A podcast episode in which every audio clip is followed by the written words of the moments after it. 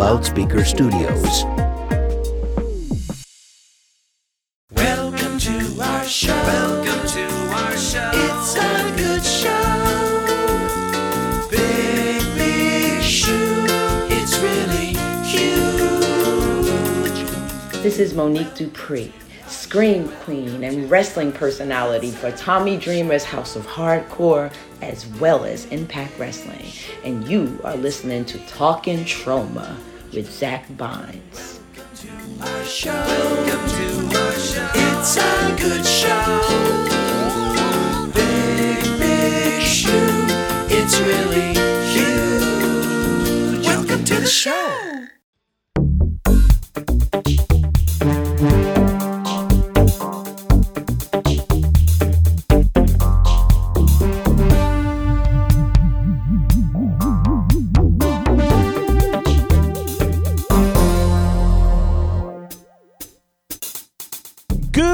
Morning and welcome, not from Tromaville, but from the Colorado Festival of Horror. I'm Action.com news reporter Zach Bynes here, talking to different people at the convention. Uncle Lloydie is out here with the Denver premiere of hashtag Shakespeare Shitstorm. But right now, I wanted to unleash my inner Nardwar and do some man on the street interviews and just kind of gauge some people's reactions to their life experiences at Troma, and maybe we'll have a few surprise guests along the way. And I also want to say thanks to Zach Eastman of the Yesteryear Ballyhoo Review podcast for running tech on this. So if it sounds bad, it is not me, because I don't know how to do tech stuff. But on that note, I think we should wander around and find some people to talk to, and yeah, this will be a fun special treat for all of you Tromites and Tromavillians out there. Alrighty, and we are here with Brett Smith. Brett, please introduce yourself. I'm Brett Smith, one of the co-founders of Colorado Festival of Horror, and we were having a wonderful start to a second year. We're super excited to be here. I appreciate you putting on this convention. It has a very, just family feel, where everybody here feels like family, and it's awesome. And you brought out Troma and Lloyd, and specifically you helped facilitate the Denver premiere of hashtag Shakespeare Shitstorm. And it got me wondering, what is your first experiences with Troma movies? Well, with me, it was Toxic Avenger, of course, and I was at a San Diego Comic Con about 15 years ago, and walking around on the floor, and all of a sudden there's the Troma booth, and there's a Toxie with the mop and with everything in the mask, and he's going crazy, and my wife was with me, and she didn't know anything about Toxic Avenger, and she comes over and like, oh, let's get a picture with you, and it was like, and he was there, and then I just came back from San Diego Comic Con a couple months ago, and he got to go to a panel, and Lloyd and Pat were there, and it was just fantastic. And everything about them was great. Poultrygeist, I saw I'm flapping. Like Poultrygeist, we saw it. Flapping is very appropriate for Poultrygeist. It was a nice pun there. Yeah. So Mutiny Information Cafe, we had an event at Kofo Live and Undead that Dan Crozier did. And then there was the Oriental Theater. You guys talking about your whole experience about driving out to New York for the Troma Entertainment, helping with Poultrygeist was the one that the film. And Lloyd loves Zach and Richard big time. And he did a nice interview at the Oriental Theater a few years back. And you can hear that interview on the Kofo podcast. Yeah, Kofo Live and Undead's on YouTube and other places. And then we've been planning COFO, Colorado Festival of Horror, for 3 years before we got to do it. We had the pandemic happen that delayed us. I haven't heard about this. Yes. What are you talking about? I don't know what that was, but it was this weird dream nightmare. So, but we were like, we need a lead-in event to the convention, and because of the pandemic and being the first year show, we really didn't have something last year, and we thought, well, how cool would it be to do a premiere of a film Thursday night before doing the 3-day convention? And Lloyd Kaufman, I had seen that he had this new movie, and he was doing a premiere at I think Alamo Drafthouse or somewhere in Texas, can't remember exactly where, and I thought, damn, how fantastic would that be to have him come out? We wanted him to come to the show anyway. And we're working that, and we said, would you do a day early and come do Shakespeare Shits? And he's like, you know what? It hasn't even shown in Colorado yet. So all of a sudden it turned into Colorado Premiere. Dan Crozier, the other co-founder, worked with the Sie FilmCenter, and they were fantastic people, great sponsors, and they were like, let's bring the film in, I'll have a big event. Zach, you were fantastic coming in and saying, thank you. Let me Q&A and intro, and it was a wonderful experience last night. And what a wild movie. It was like, there was everything, Troma, everything. And it was really fun. Had great fun social commentary stuff. I loved every minute of it. Awesome. Well, I really appreciate you making me part of the event here and bringing Troma out. Where can people find out more about next year's COFO? All right. So one thing I do want to say, without Zach and Richard and what you guys did to help yesterday, it was fantastic. I thank you so much. And he adores you. You know, Lloyd, you guys are super tight. Thank you. And we love Lloyd. So next year, tentative dates, it looks like it's going to be September 15, 16, 17. So a little bit, another week room away from Labor Day. And we're planning year three. Was that what your question was? Okay. Well, and where online can they find out more? Oh, it's at CO, which is Colorado, and then Festival of Horror spelled out. So CO, festivalofhorror.com is our website. And all our info is there. Awesome. Thank you so much, Brett. Thank you so much. I really appreciate this. Hey, I'm Dean Gates, a makeup effects artist from the 80s and 90s, and we're here at the Colorado Festival of Horror. Awesome. I appreciate you taking the time to talk to me, Dean. When I was going through looking to see who showed up, I saw your name and instantly was like, oh my God, he did effects on Nightmare Weekend. Well, Nightmare Weekend was the first film that I keyed makeup effects on. I got it was filmed in Ocala, Florida. I was in Miami at the time, and the prop man knew they were looking for a makeup effects person. And it was a crazy show because we had a producer who was of Indian heritage from England, Bachu Sin. We had a New York producer, and we had a crew from France and a crew from the United States. And the French crew did not speak English, and we went to Ocala, and they did a scratch track on the film, and all the dialogue, even though they're speaking English, was redubbed by other actors speaking English. So it has a really strange Euro trash kind of vibe to it. And the director, Henri Salah, was known for doing erotica in Europe. And also he created, I understand, children's board games. There's a combination for you, but only in France, right? You know, you're a semi-softcore porn director and a children's board game instructor. Anyway, he came over. We did. It was his first horror film. And some of the craziest things ever happened to me on a movie were on that set, and you know, and I thought, man, if the makeup effects business is going to be like this, it's going to be a wild ride. Can you tell me about some of those crazy things that happened to you on set? Well, one thing, not only the fact they redubbed the whole movie, we were at a remote location near the St. John River, and it was a beautiful-looking Victorian house, and the people that owned the house were very unusual. The man was dressed in like a safari hunter's outfit, and it talked like Strother Martin, and what we have here is a failure to communicate, fellas. And we were shooting outside the house, and he would walk around, and he had a 1911 Model 45 handgun strapped to his waist, and at any given moment as we're filming, he might yell out, "Snake!" and he would pull out his gun and boom, boom, boom, boom, boom, shoot a water moccasin it was up in the yard, and walk out with this 4-inch diameter fat snake. And we thought, great, as we're all diving to the ground as he's shooting at random, if the snakes don't get us, we might get shot in this movie. That's awesome. That's so crazy. Can you tell me a little bit about some of the effects that you did in the film? Well, we had the effect in the beginning when Dale Metcalf's character and his buddy are climbing the silver ball, little teeny ball, like a miniature phantasm ball, flies up, attaches to his eye and pulls his eyeball out, and then he falls and it blows off his face, and you got this whole skin face line on the steps below. We had different kind of like possessions by this computer. I distorted several people's faces, and we also, I think we have the Ghostbusters going off behind us here, and we did a couple of people head blowing up.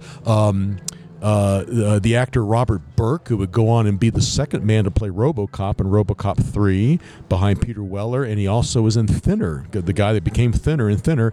Robert Burke, early acting job for him, and he gets the ball stuck in his neck, and his head flies off his head, and the head flies up in the air, and it gets we shotgun blasted it with a bunch of innards inside and blew his head up. We had that, and I'm trying to think what else. There was a bunch of other crazy things. The door comes down and smashes the one guy at the end, and his eyeballs full of mayonnaise squeeze out his eyes. I mean, it was, and we had several reshoots because the director did not get a lot of close-ups. I had to go back to Long Island, where the second producer lived, and we filmed at his house. And then we did another unit where I directed a third unit that we shot there in Miami, where I was living, and got my friends together, and they doubled some of the people, and we shot more stuff there. So it was kind of a real extended shoot, and I think they even cut some things out at the end. So a lot of crazy mayhem going on, and I did everything in my room in Ocala. I set my lab up in my bedroom, and which was a mistake. I took like the second double bed out, and I had all the chemicals and fumes in there, and I realized later it's not good to sleep where you got methyl ketone, acetone, and foam rubber being run. So I learned a lesson on that one early in my career. Don't sleep where you're making your chemicals. Yeah, no, I really appreciate you taking the time out to talk to me about Nightmare Weekend. The Troma fanboy comes out. You hear about stories from these deep cuts in their library. Is there anywhere on the social medias where they can follow and see what you're up to? Well, you can always friend me on Facebook. I'm Dean Gates. Got my picture there. I think it'll be pretty obvious when you go to my site. And that's really about it. I'm on Facebook right now. You can also go on my LinkedIn. I'm Dean Gates there. I'm there known as a writer. That's what I do now is write. So I got my writing site there on LinkedIn. Awesome. Thank you so much. My pleasure. Hi, I am here with Teresa Mercado. Teresa, can you please introduce yourself? Hi, Zach. My name is Teresa Mercado. I am the host and programmer of Scream Screen at the Sie FilmCenter, and I also work for Vinegar Syndrome, a film restoration and distribution company. One of the things I love about Vinegar Syndrome is all the cool Troma restorations they're doing. Like they have at least 20 now. Can you tell me about some of your favorite Troma restorations that you guys have done? Absolutely. So some of my favorites, before I get to my favorite, I love Sugar Cookies with Lynn Lowry, which Lloyd co-wrote and produced. I also love Death by Temptation, which is probably my very favorite, directed by a gentleman named James Bond III, who actually lives now in Colorado Springs and is a minister or a priest or something in that religious world that I wouldn't understand. Well, and it's crazy, too, because Melba Moore just got a star on the Walk of Fame like a week ago. Oh, I had no idea. Awesome.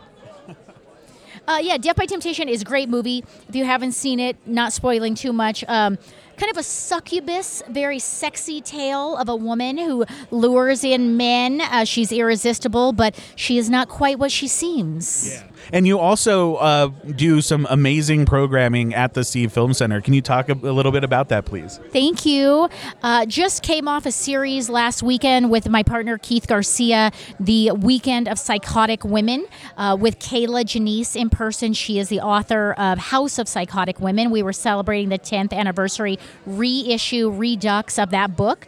And so we did 4 days of programming. I did a 4-film secret marathon featuring Let's Scare Jessica to Death, Argento's Phenomena, Burnt Offerings, and Ms. 45. And Scream Screen will actually be back for a double feature on Saturday, October 29th at the Sie, and I will be announcing what films those will be very, very soon.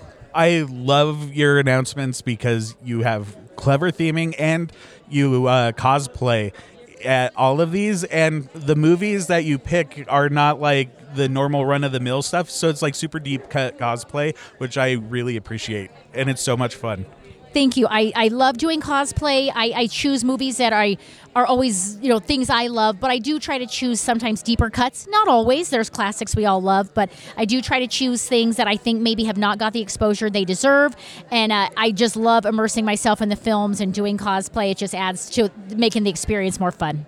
And I want to have you come back on for a proper episode, and we could talk about one of the awesome Troma movies that Vinegar Syndrome's put out, and really do a deep dive, because I love your knowledge of film, and it'd just be fun to pick your brain about some of these movies. That would be a pleasure, Zach. Thank you. And thank you for coming on. And real quick, where can people find out more about what Scream Screen is doing? Yep. So Facebook, Scream Screen, Instagram, Scream Screen. I do have a website, scream-screen.com. You can also always go to the Sie FilmCenter website, which is denverfilm.org. Vinegar Syndrome, vinegarsyndrome.com. And we are opening a brick and mortar store, the Archive Colorado, where we will sell all of the Vinegar Syndrome titles along with all of the boutique horror labels. We are doing a soft opening for that on September 21st. All that info will be on the Vinegar Syndrome website, and then we will have our official opening hopefully within the next month or two. Awesome. I can't wait, and thank you so much for coming on to talk to me. Thank you, Zach. Oh my goodness, ladies and gentlemen.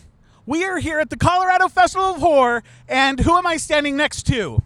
Hey everybody, James Balsamo here, CEO of Acid Bath Productions. Let's rock and roll! It's good to have you on the show and see you again. For all you avid listeners out there, James and Bill were on our Night Beast episode. And this is just a fun little catch-up to see what you've been up to since that recording. You have like 30 new movies that you have made since then, and a few that have premiered at the Chinese Man in Hollywood since we've recorded. Yes! Tell me a little bit more about some of these movies you are currently in production on.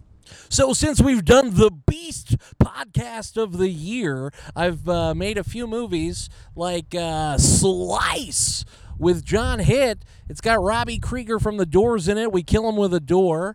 And also Gwar plays the sheriff's department. It's got Casey Orr, who's also known as Beefcake the Mighty. Hunter Jackson is also known as Techno Destructo. And of course, Daniel Stamp. Slymanster Hyman. No, I know that's her name. I just didn't know if I was pronouncing her name. You got it right. Okay, cool, because it's got an E, and sometimes last names are French, and I don't want to call her Stampy like the Simpsons elephant, because she's a wonderful person. I want my elephant. Yeah, there you go. So there's a film you were working on that I want to know a little bit more about. It reaches deep inside my monster kid heart, Toxic Tennis. Tell me a little bit more about this film. Sure. In Toxic Tennis, I play Ricky Love, a tennis player, and I bang a mafia don's wife, and I get whacked and thrown into some toxic waste, and I become a radioactive tennis player. Of course, it's homage to my love for Troma, and then I've got a little mutant tennis ball, so it's like the Toxic Avenger meets Mad Balls, and you're going to love it. That's a tennis joke. And you have one of your movies coming out on DVD in the next few weeks, and you have an amazing theme song by Acid Witch. Can you tell me about that movie? Sure, it's called You're Melting. It stars Joe Estevez. Bill Victor Arukin is in it. Myself, I play the slasher known as the Witch Doctor. And G. Larry Butler's in it. He just did a movie with Julia Roberts. He's in the trailer. Very fancy. And Carl Solomon from The Greasy Strangler. Also, Lorene Landon's first nude scene at 60. And that was actually shot here a year ago at the Colorado Festival of Horror. You're damn right it was. I know. Yeah, you do. But, well, I think on that, it's nice to catch up with you. Nice to see you again. And tell everybody where they can check out more of your stuff.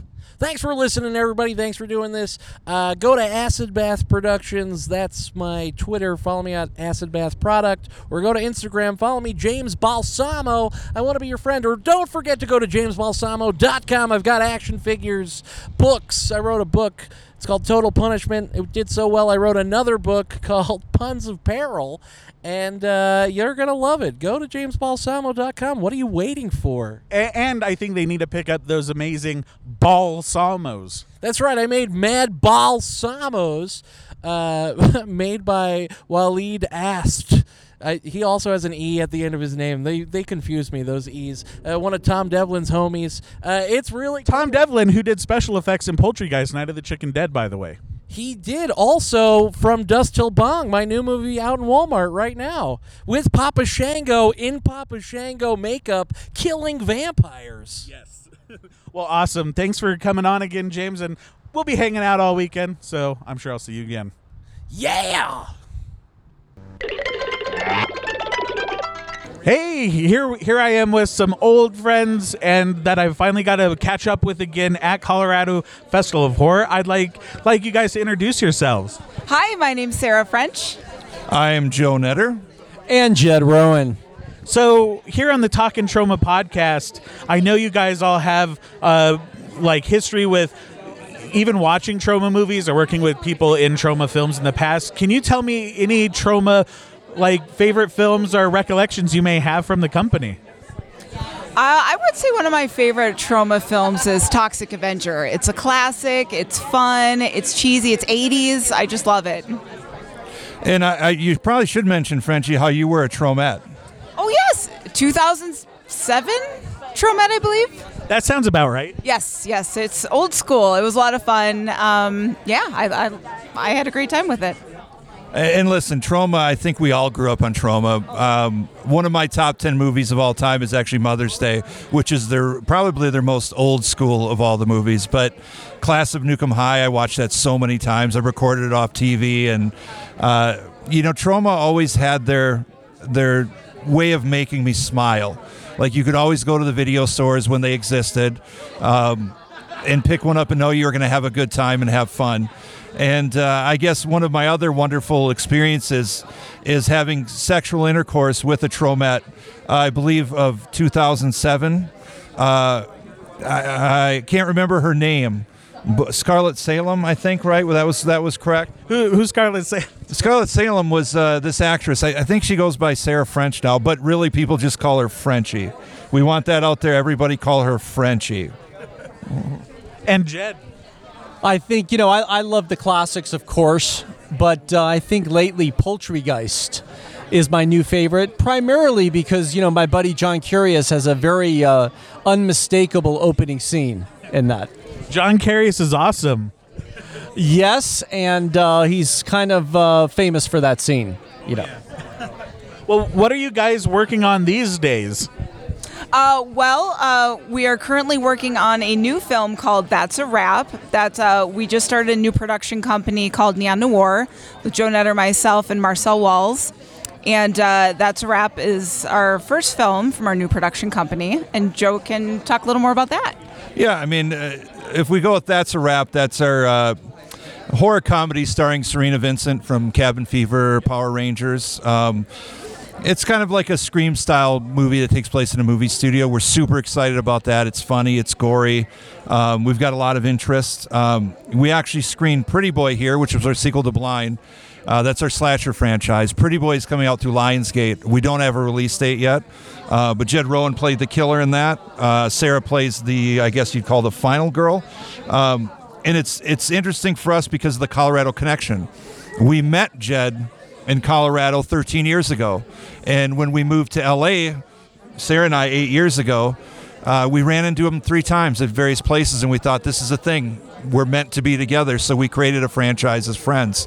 And it's so wonderful because that's where we met you as well. Yeah, it's wild. We all met each other at a small horror or sci-fi convention where they had a tiny little room with the 4 of us promoting horror movies. Yeah, it was a bonding moment because the room was at the end of a hallway that not everybody knew about. So we spent a lot of time just hanging out and having fun, and that's what these are about, is having a good time. And why I'm so excited we've gotten through this whole COVID mess so we can get together, we can have some fun, we can laugh, we can talk horror, we can talk sci-fi. We did a sci-fi movie as well, a space adventure, with Michael Pare playing Sarah's dad. That's kind of like an old school Star Crash, Battle Beyond the Stars, cheese thing. Jed's in that playing the Mighty Manx as well, a space barbarian. We love it. Well, I want to expound on my Mighty Manx character, what Joe was saying. It's real. I wish people could see it because I have an 8x10 of it here, but it's kind of like the character is kind of like if you combine Chewbacca and Han Solo. Yeah. And if they had a kid, right? Yeah. Which is, that's kind of gross, right? But it would be the Mighty Manx. Yes. You know, something like that, right? Or Ron Jeremy. I guess that would be the human equivalent. I don't think the Mighty Minx has been canceled. No. The Mighty Minx is, we'll see how the audiences react, but I think it might be a crowd favorite. I think so. He's definitely one of my favorites. Oh. And Sarah kicks all sorts of ass. She has so many fight scenes in that. We did one day out in the desert of Las Vegas. She fought for 6 straight hours in the heat. Holy shit. Yeah, I do all my own stunts in that film, and it should be coming out hopefully early next year, called Space Wars. So definitely check it out. Awesome. And where can everybody follow up on your guys' work to find out more of what's going on? You can find me I'm on Instagram and Facebook, Sarah French. Easy to find. Listen, I hate social media. It's too much. I get too much trouble. So if you want to find me, find Sarah, and she'll put you into me. Wherever there's a dark alley, you can find Joe Netter. And I'm actor Jed Rowan. That's Rowan with an E, not an A, with an E, on Instagram, where you could see me just winning in life all the time. I'm just constantly winning. And if I could just quickly promote 2 more things real quick. My book, I Survivor, I wrote with Adam Green. Now that's awesome, by the way, that this happened. I totally marked out when Adam Green name-dropped you on the movie Crypt. Tell us a little bit about that. Yeah, I've known Adam for years, and I mean, I have a Victor Crowley tattoo, so getting an opportunity to go in and write the book with him, because it's a real book. It's a fake autobiography from a character from Hatchet 3, Andrew Young, and it bridges Hatchet 3 with Victor Crowley, and even has some little Easter eggs for the next Hatchet movie when it gets made. For me, it was just wonderful to get to play in that world, because I'm mentioned twice in Victor Crowley by name. I now exist in that world in my mind, so I totally geek out, and Adam's just one of the most hardest working people. I had an interesting movie Crypt episode with him, because he always likes to make fun of I always get hurt. Like when I was a kid, I got my sack ripped open by a goat. There's so many times in my life I've had medical crazy things. And in the middle of the movie Crypt episode, I got Bell's palsy. Half my face went paralyzed, and I had to immediately leave and go to the hospital once it ended. But Adam's super cool. I'm happy about the book. It's a unique kind of thing to do, to have a fake autobiography. And the other thing I should mention is... I was lucky enough to get brought in to be one of the writers on George Romero's last project, Twilight of the Dead. That was how he was ending his whole zombie saga. He had a great treatment and was writing the script when he passed away. So his wife wanted to continue to make sure it gets done as his legacy. So I was lucky enough to come in and be one of the people to finish writing that, which was amazing, because the first day I got to watch like 12 hours of home videos of him in his pool coming up with the concept, and then sitting and opening up the final draft page and seeing where he left off, and went, oh shit, I'm really going to have to do this. And I'm so proud of that. It's in early pre-production right now, but listen, if I did my job correctly, George is going to get all the credit, as he should. And I think it's good enough that that's what's going to happen. People go, that's a George Romero movie, because even though he's not here to direct it, it is very much George, and the way he wanted to end the zombie saga, and it's the bleakest of all of them, which is maybe why I was picked, because I like dark endings. I had to just pimp that out, because my ego was like, we need more Joe. And you just like to get stroked whenever you can. I do like to get stroked. And speaking of getting stroked, Zombie Bukkake, my novel, just got picked up in Japan, and they got a new Japanese deal for Zombie Bukkake, dying to get off. So, thanks for setting up my last stroke for my my cum shot, I guess. Joe gets a little jealous when I talk about my Manx character, because it's such a virile character. It's a macho man. It's a macho thing. The mountain man in him. He gets a little jealous of that. Yeah. I'm to be honest, I'm trying to get hard while we're talking to you, just so I can pull it out and we can have an old-fashioned Peter meter, because I think I got him by half an inch at least. Where are you starting the measurement from? Well, from about 3 feet behind me. That's the way it works. You see, if you're going to measure my dick, you got to start in the asshole. You got to go straight through. And on that, thank you guys so much for joining me. Hi, I'm David from the Vanilla Milkshakes. Also, I'm going to use that name for my writing if I ever get writing partners or whatever, I'll use that moniker, but it's also my writing moniker too, just so, you know, spread the brand out. Heck yeah. So David, what I like to always open these up with is, what was your first Troma movie that you ever saw? Toxic Avenger. The Toxic Avenger? Tell me about the first time you saw that one. Head exploded. Yeah, same here. I was seeing like the kid getting ran over with the car. It's like, I've never seen anything like that before. Yeah, it's funny because I was even as a kid, I was like, did they dress the watermelon up to look like a face? I had no idea. I hadn't read Lloyd's book yet, so I was like, oh my, gruesome. You should see my mother-in-law now. That's gruesome. So. Yeah. If you ever see the video for Troma song, they interspliced that in with the bridge. And tell me a little bit about that. So you're in a band called the Vanilla Milkshakes. Tell me about your band real quick.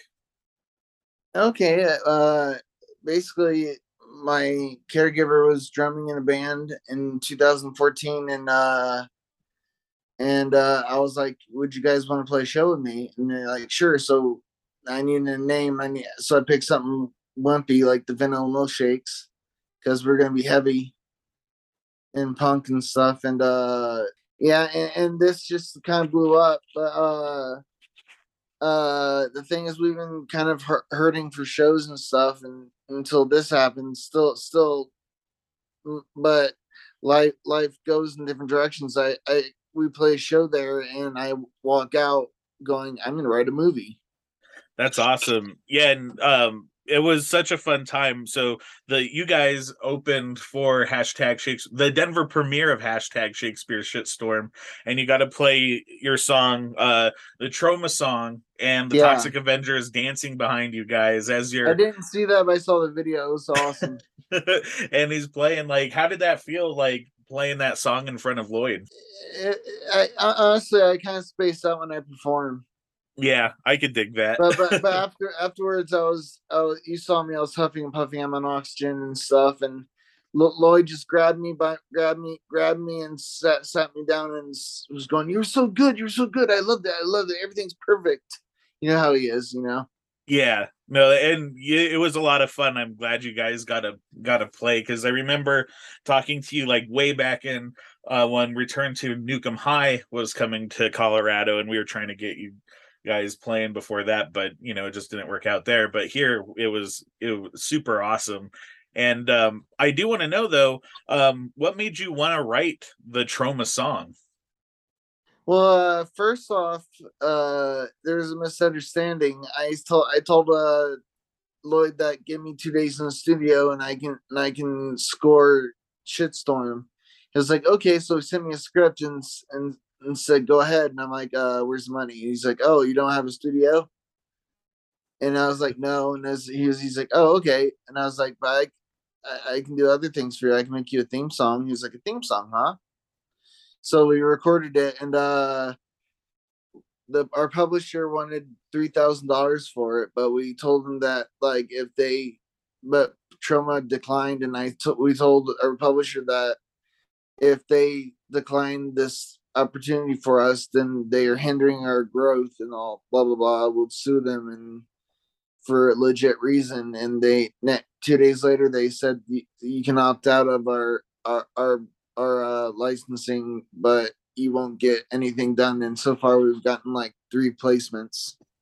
That's awesome. And the Troma helped you guys make a music video for the Troma song. It's even on Troma now. For everyone to check out. It's funny, if you type in TROM, it comes up. Nice. First thing. That's awesome. And for everybody listening, I want to close the episode out with the Troma song that you said I could graciously play on the show. So I'll play it all you want. Play it all you want. I mean, you have to. The song kicks ass, man. So awesome. Well, where can people follow you on the social medias and find out more about your band? On Twitter, it's Davey Milkshake1, and on to just anywhere. We're on every streaming platform, the Vanilla Milkshakes.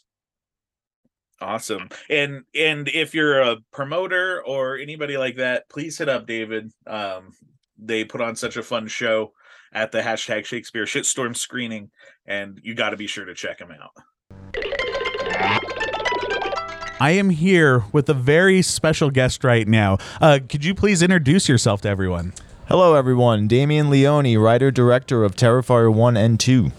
That's awesome. And I'm so excited to talk to you. First of all, so the first time I watched Terrifier, I was wearing my Return to Nukem High t-shirt. And you have star of Return to Nukem High, also starring in Terrifier, Catherine Cochran. Can you talk about working with Catherine on Terrifier?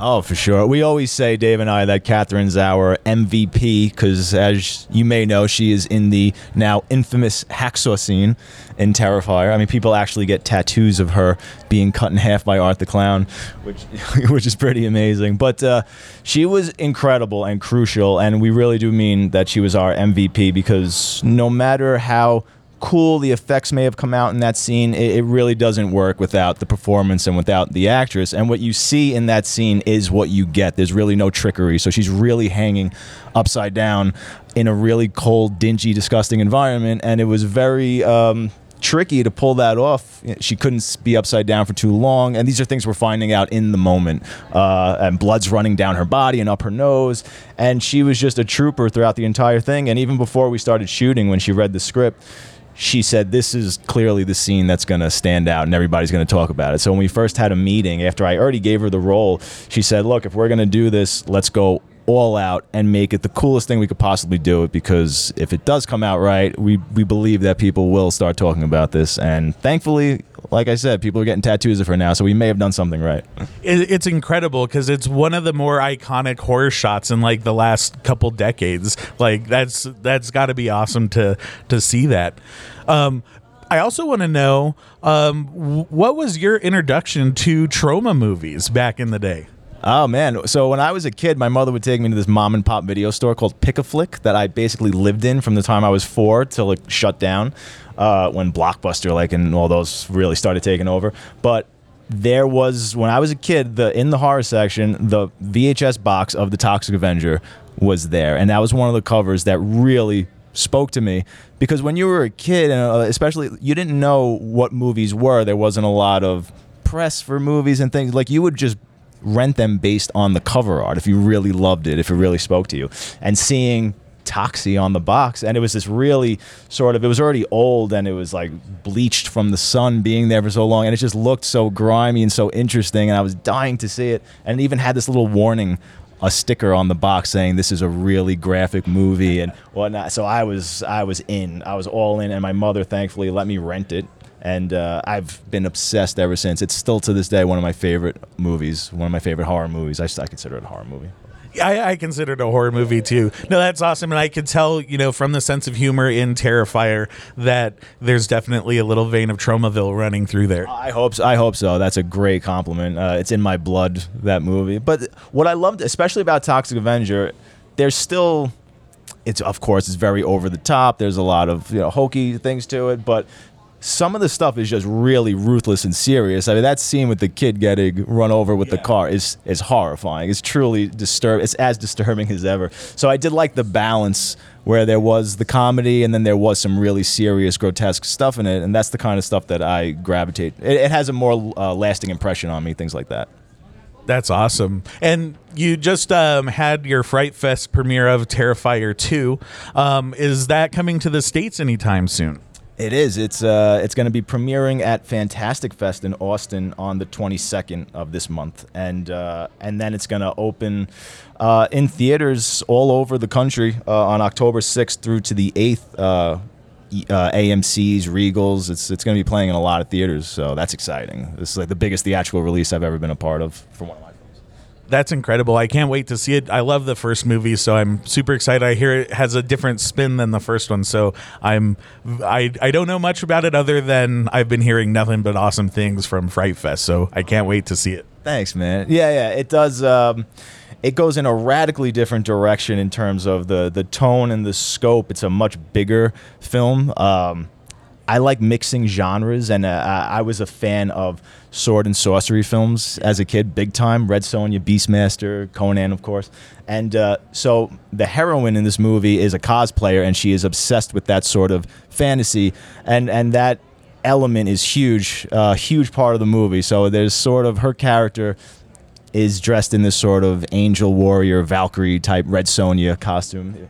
And to see have that character go up against art is pretty striking, pretty interesting, and it's but there's a whole lot more to it. There's a big supernatural and fantasy element in this film, whereas the first one was pretty much a traditional, straightforward stalk and slash type film. So this is definitely going to be a little more interesting. Awesome. Well, I can't wait to see it. And where can people follow you on the social medias or find out where a screening's coming close to them? Yeah, personally, I'm primarily on Instagram, Damien_Leone. I have a Facebook page, but Terrifier2movie.com is where you could sign up to get notified if a movie's playing in your area. I appreciate you coming on, and I hope you have an awesome rest of the weekend. Likewise. My pleasure, man. This was fun. So I am joined with star of Chainsaw Sally, star of hashtag Shakespeare Shitstorm as Caliban, four-time Tromet of the Month, Monique Dupree! I love that. Awesome. Thank you so much for coming on my show on A Talkin' Troma. It's crazy. We've been friends like in the MySpace days, but this is like the first time we've ever had a chance to meet each other in person. How crazy is that? Since the MySpace days. Some people don't even know what MySpace is. Yeah. It's like... Well, one thing I always like to start off with is I want to know what was your introduction to Troma? How did you find out about him? Well, my introduction was really when I did Fangoria Radio and I met Lloyd Kaufman. I'm a late bloomer to nerddom, all things nerddom. And, you know, I wasn't allowed to watch a lot of like horror and stuff like that growing up, which is probably one reason why I love it so much. So I had to double back and start watching things that had already been out for a long time. So my introduction, when I did the intro to Pot Zombies, that was my real introduction to Troma and what was in store for my future. And then I kind of went back with my husband because, you know, he was well aware of Troma. Yeah. So I only knew of the name, but I didn't know anything else. I knew Toxie. So then I just had to double back and start watching a lot of movies. And then I was hooked for life and then wanted to be a part of it more. And here we are today. That's awesome. And I remember back... They don't do it as much these days, but back on the website, they used to have the Tromet of the Month, and that's where I first found out about you because you were the infamous Tromet of the Month several times. Yes. Can you tell me more about the experience of being a Tromet? Well, first of all, I believe Lloyd had said you'd be the first Black Tromet, and I was like, wow, you know, I was honored. Yeah. My first shoot was actually with a photographer from Troma, and we went to the building. We were experimental. We went on a rooftop and took some pictures. We went through the Troma building at the time. I think that was the old location. Yeah, in the house kitchen. Yeah, before they moved. And it was just a great experience. I was on top of the world. You would think that I was doing like a Hollywood movie or something like that, but it's my version of doing Hollywood stuff, you know. So I had such a great time. I was like, I really want to do that again. And they were like, well, sure, if you really want to. And that time Saint did the photo shoot. Cool. And he did all of the other subsequent photo shoots, and we would just submit them to them and they would use the ones that they like. And then I realized that I've been a Tromet 4 times, and I was like, you know, I need to create a belt and do a special edition 5-time Tromet, and I dare somebody to take my belt. Somebody needs to book that. I would watch that. Book it. Yeah. Yes. 5 times. 5-time. 5-time Tromet. Come at me. Yes. Well, and then you were also a part of the Chainsaw Sally show. I know some of Troma has the first season. I think you're in the second season, right? I believe it's the second season. So tell me, it's such a fun kind of gory, bloody like sitcom sort of. Yes. Can you tell me more about you in the Chainsaw Sally show? Well, first, I was honored that she had even asked me. And, you know, we had seen each other at conventions all the time, her and her husband. And, you know, my husband and Jimmy, oh, they all.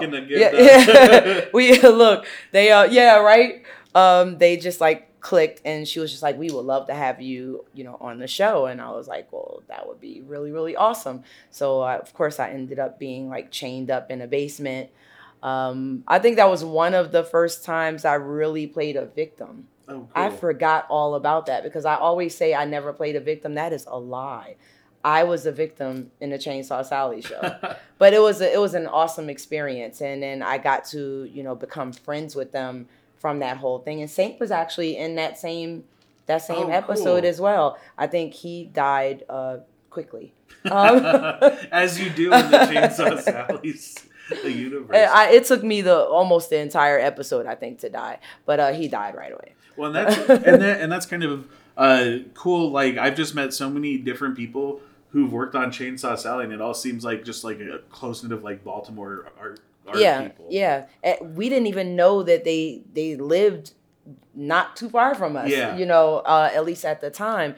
But that was such a great experience, one that I hope that I could revisit at some point in time because I haven't seen them in forever. Yeah. Well, hopefully, yeah, now post-COVID, they start shooting some more because exactly. I know they were working on stuff, but...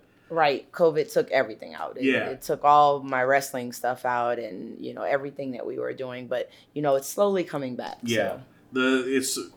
Every little bit. Every little bit, yes. Well, and I do want to talk about #ShakespeareShitstorm. Mm-hmm. I want to know about your audition process, or how did you even find out that they were casting for Shitstorm? Well, they actually reached out to me to tell me that they were casting, but they weren't sure about where they wanted everything to go. Or like, it's not like they said, hey, we want you to be Caliban. So... they asked me to audition, and they gave me some sides. Yeah. And then they asked me to audition again, and I was like, is this good or bad? I don't know. And then they asked me to audition again. And finally, someone came to me and said, well, we would like to offer you the role of Caliban. And, you know, it's more involved because I think they were thinking something smaller for me at first because my schedule is always kind of busy, or at least then. And when they offered me that role, they were saying, you're going to have to go through a rehearsal process, and it's going to be like a month of filming for your character, and, you know, this, that, or the other. So I had to really think about it, which took 5 seconds before I just, you know, typed back, hell yeah, I would love to take the part. And the rest was history there. But that was my first big role with Troma, because I've always done like a lot of little things, but that was my first big one. And I really hope that I get to do something else with them, because Shakespeare Shitstorm was amazing. Oh, and you're fantastic in the movie. Thank you. Like you kick ass, and you have like a really cool fight scene. Yeah. Can you talk about how different doing a movie fight scene is as opposed to wrestling? Definitely very, very different. You know, it's the way that you have to cheat things when you're fighting to make it look good on camera, but it feels awkward. It almost feels dumb, some of the moves you have to make, but then you look at it, you know, on camera, and it's perfect. I had to get used to that, and I was a little clumsy at first because, you know, I know how to fight. I know wrestling. I've taken some capoeira, but that whole fight scene thing had really stumped me for a bit. So it took me a while, but I eventually got it, and then I liked it, and I was like, I like this. This is pretty cool. I imagine the muscle memory like was hard to turn that off. Yes, absolutely. Absolutely. That's something that a lot of people don't understand. I'm glad. Because they're like, oh yeah, no, wrestling, you know, you practice the moves, but it's like, but you're not actually giving anybody chops or anything like that. So yeah. But I want to know, how is it working with Lloyd? Did he get super like tired or stressed and cranky at you guys at all on the set of Shitstorm? I worked on Poultrygeist, Night of the Chicken Dead, and he definitely said, well, there will be asshole times when I'm screaming at everybody. I was not given that memo, but now I have the memo because I have lived through it. No, there was times. I love his wife because she knows how to reel him. Patty Pie is the sweetest person. Oh my God, she is. And I would notice that sometimes it would just be like long hours, and he went from the smiley him to just, you know, cranky. And I was like, yep, I am staying away from him. I do not want to antagonize the Lloyd. So I would keep my distance unless he came over to talk to me. And then it would always be like, he didn't come over to me and like yell at me or none of that stuff, but I saw him cranky from a distance and I chose to stay away from it. That was smart. I was in the targets a few times. Poultrygeist. Yep. I refused to be in the target. I did not want any of that smoke. Yeah. Not the look. Especially he's dressed as a woman. Yeah. He's dressed as like Snow White. Cranky as hell. And then I don't want him yelling at me like, you know, as a woman. I think I would have cried. On Poultrygeist, he's wearing a giant chicken costume, like, and he got so pissed, but it had googly eyes, so he's jumping up and down, screaming at us, and we're all trying not to just die.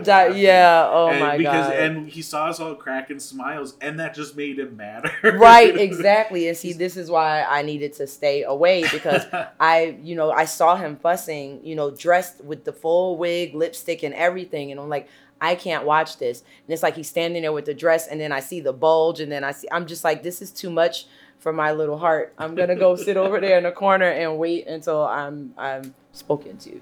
What were some of the more difficult things that you had to shoot on the movie? Well, it was just learning. My character had, you know, pieces of heavy dialogue. Yeah. So that was the hardest for me, especially since it's like Shakespearean, and I had to make the transition from that to like being ghetto, or, you know, that was the hardest for me. So having to learn the lines, because people like to hire me for, you know, all of these little bit parts. Now I have done films where it's like dialogue heavy, but never anything Shakespearean. Yeah. So that was the hardest part for me, I would say. And how did you feel about your character? You mentioned that they had you to transition to playing ghetto, mm-hmm. and your mother in the film is a crack addict. Did you feel like it was exploitive at all? Or I sure didn't. Awesome. Not 1 second. I mean, I didn't even think about anything like that until, you know, people started asking things in the Q&A, and I was like, I was perfectly fine, you know, especially when seeing the rest of the movie. I mean, it's silly, you know, there's whale shit, there's all of this stuff, but there's actually messages, you know, in that film. I like the fact that Lloyd is not afraid to touch on things. That's why I'm not afraid to go there with him. Well, and that's something I feel like people miss, like if they're just looking at the movie from afar, they will miss those messages. They absolutely do. They'll see the whale poop, and they'll see the naughty language, and they'll be like, oh, they're just being gross for gross sake. Right. But there's a real message in that story. Because Lloyd is a deep, deep man. He really, truly is. And he's learned so much. And he just kind of found a way, I feel like, to sneak in knowledge to people like us who like watching these movies, that you just kind of sneak a little bit of it in. It's what I do with my kids who have ADHD. I have to, you know, teach them 15 minutes at a time or whatever, but I have to like sneak in little things with fun learning, but make it so that they can retain it. That's what Lloyd does for us. We're his children. Yeah, exactly. He's teaching us. We're all children at Tromaville. Absolutely. We all went to Tromaville High and got our GEDs. Absolutely, absolutely. What was like one of your favorite parts of making that movie? It was the fight scene. Yes. I mean, you know, it, for all of its awkwardness and stuff, I loved being the badass. Yeah. I love being the badass. So that was really, really fun for me, that I wasn't the vulnerable one, that I was like the strong one. Yeah. So that was a lot of fun for me, especially, you know, pretending to punch. I forget his name, but I love him so much. Mike, I can't remember his name. Yeah. You can't either. Yeah. Yeah. But I know. Yeah, yeah. I loved pretending to beat the crap out of him. Yeah. That was awesome. That's so cool. Well, and also on top of all the trauma stuff, you're also a wrestler. Mm-hmm. I want you to talk a little bit about your wrestling, because it's awesome. Well, I do a lot. Well, I used to anyway. Do a lot of valeting. When I started working in wrestling with House of Hardcore and Tommy Dreamer, I started helping with the production of the shows, working with the talent directly, like, you know, they would do the meet and greets, stuff like that. And then I would have to go out and I would have to be somebody's valet. I wouldn't even know who I'm going to be with until like 10 minutes after I got dressed. And it's like, okay, this is your spot. This is what you're doing. And so it's a different form of entertainment. And it is very, very physical. It doesn't matter what you're doing in the business when you're going to that ring, it's very physical. And I've been bumped, and Dreamer has tried like really weird things, like a guy on a motor scooter who like swung me around while I had to like, I'm in midair. Like I have to hold my core to hold my body up. He's swinging me around and then he just tosses me. Those are things that weren't done before. So I didn't know how I was going to land, if it was going to hurt, which it did, you know. So there's a lot, you know. What would you say the most painful bump you've taken in the ring was? It would probably be one of those bumps, because we did that spot a couple of times. And the one time I was so dizzy because he was spinning me around, so I didn't let go. I had my legs clamped, and I didn't let go. So he had to like undo my legs and just went, boom. You can see it on the video. He just did this, and you see him do that. And I just went boing, boing, and like hit my head on the side of the post. And I was like, yeah, I'm going to feel that tomorrow. So I think I may have gotten a slight concussion, but, you know, concussions... It's kind of happened in wrestling. Yeah. That was and definitely something that I didn't expect to like bounce, but I didn't know. I couldn't remember my spot to just let my legs go because I got so dizzy. But it's something that we hadn't really tried before. Yeah. I was the experiment, and I was willing to make myself the experiment. So it was fun though. Well, and I know there's a Troma. It's called the Toxic Crusaders Tag Team Titles, and first of all, you need to go for that, but who would be your dream tag team partner? Like anybody? Anybody. Live or dead. Oh my God. Alive or dead? Alive it's gonna be fucking Andre the Giant. That is my tag team partner. We gonna win this. Yes. That's one of my favorite wrestlers ever. You know, I grew up loving Andre the Giant, and then as I learned his story more and more, you know, I kind of just fell in love with his whole story. That documentary and about him is powerful. I know. And it just made me love and adore him even more. But he had always been like my favorite consistent. Because, you know, they change. Yeah. You know? But he was my consistent favorite. So he would be my tag team partner. That's awesome. Yeah. Well, I think on that we should start wrapping up. Where can people... follow you on the social medias to find out more of what you're up to, because you're up to a ton of stuff of the time. I'm doing everything. Well, my Instagram was hacked, so my verified Instagram is still sitting there, but I don't use it anymore. Somebody else is using it, unfortunately. So you can go to Monique Dupree for my Instagram, and all my other socials is just the original Gada, and they're verified, so they would know that it's me. Awesome. And everybody out there, you can follow me on the socials at Lego Larry on Twitter and Instagram. You can follow the show at Talkin' Troma on Twitter. And as always, everybody, stay traumatized.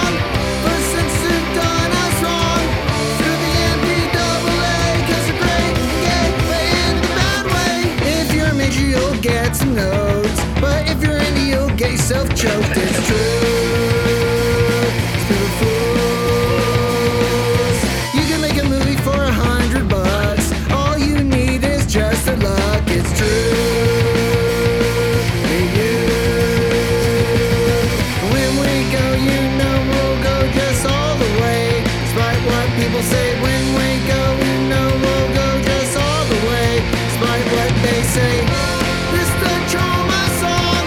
Persons who've done us wrong. Screw the MPAA, cause they're great and gay, but in the wrong way. This is the Troma song. Persons who've done us wrong. Screw the MPAA, cause they're great and gay, but in the right way. We haven't figured it out. What goes through their minds when they just said about rating independent art. They all have no kids, so why should they get a bar? One, safety to humans. Two, safety to people's property. And three, make a good movie.